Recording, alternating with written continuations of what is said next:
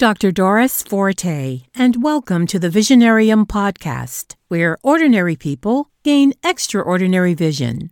If this is your first time here, welcome. I'm so glad you're here. And if you've been here before, welcome back.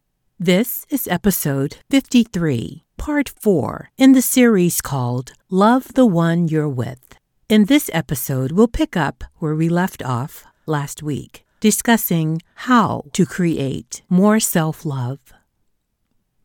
You also need to get busy physically. Get your body moving. Your body is very, very important. It's the only place you have to live, really, is your body. So you've got to make sure that body stays in good shape. You've got to exercise it. You've got to feed it, you've got to rest it. And if it's on your calendar to go to meet some people to work out, if you've committed to that, do it, or take walks or dance. One of the things that I took a closer look at recently was my subscriptions. All the things that I'm subscribing to, which aren't a lot, but I eliminated a few streaming stations that I had subscriptions to. And one of the things that I had eliminated I reactivated in 2023. Because if I'm going to be podcasting, I need to make sure that my technology is working optimally at all times. My main laptop that I was using for my podcast was making a sound like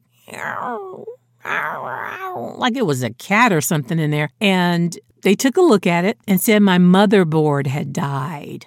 When was the last time that you heard a motherboard had died? And so I asked the guy, How long does it take to get a motherboard these days? He said, I don't even know where to go to get a motherboard anymore. So I had to replace it. So be it. I need to have access to repair and help for things that I don't have the time to figure out right away. So when I say tighten up your circle, tighten up your contacts, that's the kind of thing I'm talking about. Because I'm pretty technology savvy. I'm not a novice, but truly there are some things that might occur that I just don't have time to figure out in that moment. And it's good to have an expert on hand. Speaking of experts and tightening up your circle, you know, I've been having plumbing issues and needing a plumber. I have this thing with water going on in my life.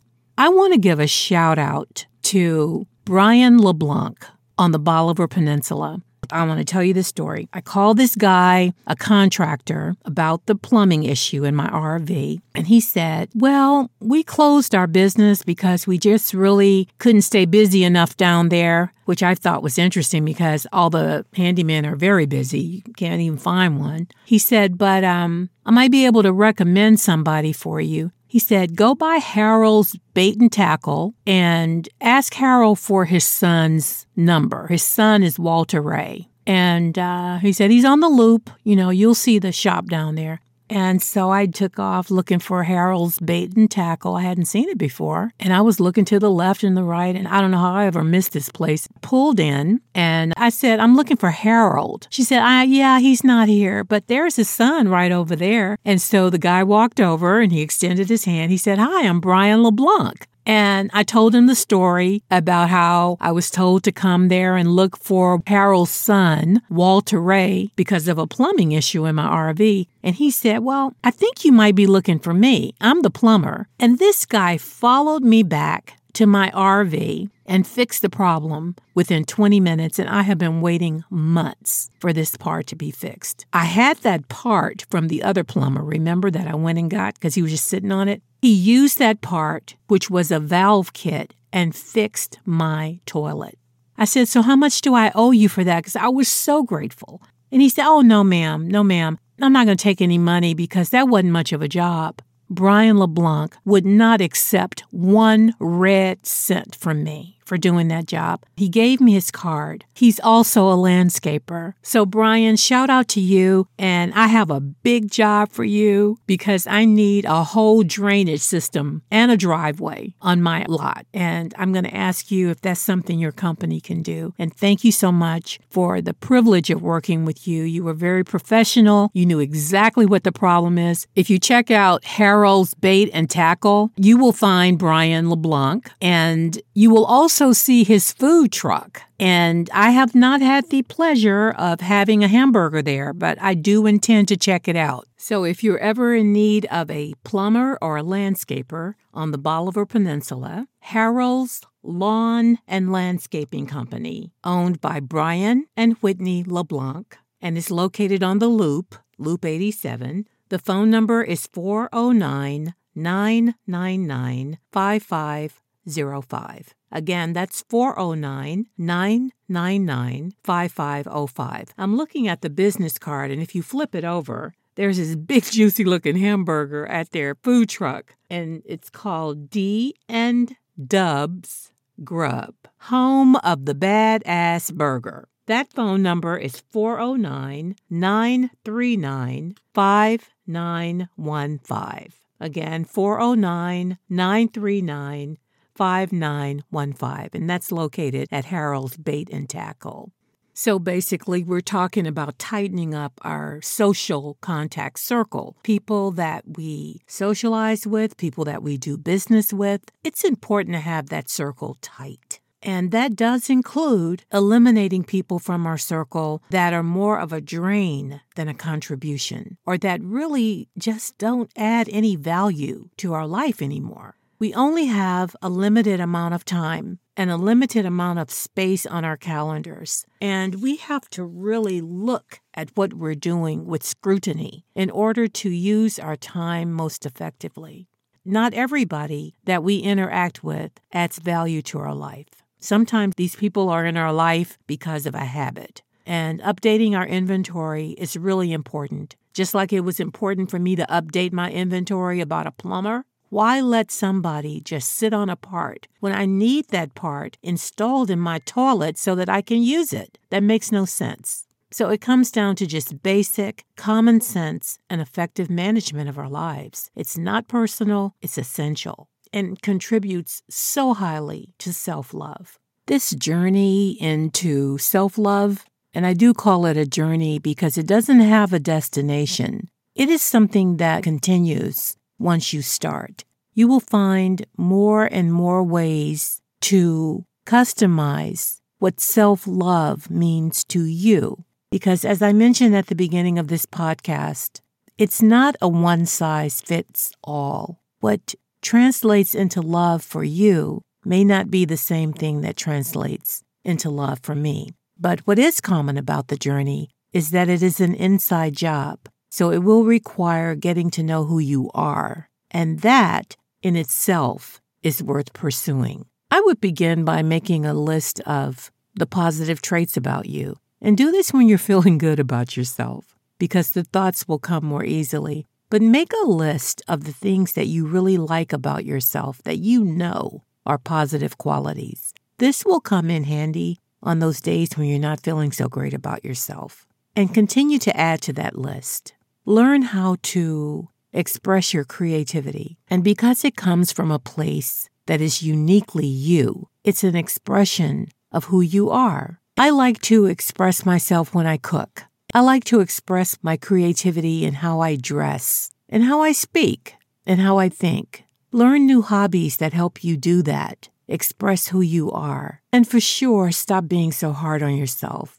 Stop judging yourself. Allow yourself to evolve allow yourself to change. If you come to terms with something about yourself that you don't necessarily want to love because it's not a positive trait, it's not a good virtue or value, you can let it go. And I was telling somebody just yesterday, you can start your day over at any time. It's your mind, and only you can change it. Give yourself permission to change your mind and get in touch with your feelings. Your feelings are the markers of your journey. When a feeling arises that gets your attention, sit with it for a minute and try to understand what it's about. Don't be afraid of your feelings. Learn to love your feelings. And sometimes you have to release them. Release them with love because you're making room for something better. But spend some time with your feelings and keep learning things. It's a joy to learn how to do something new. It'll make you proud of who you are, and that will make you love yourself even more. Get in touch with things that you say to yourself. Listen to that inner dialogue and be willing to challenge it.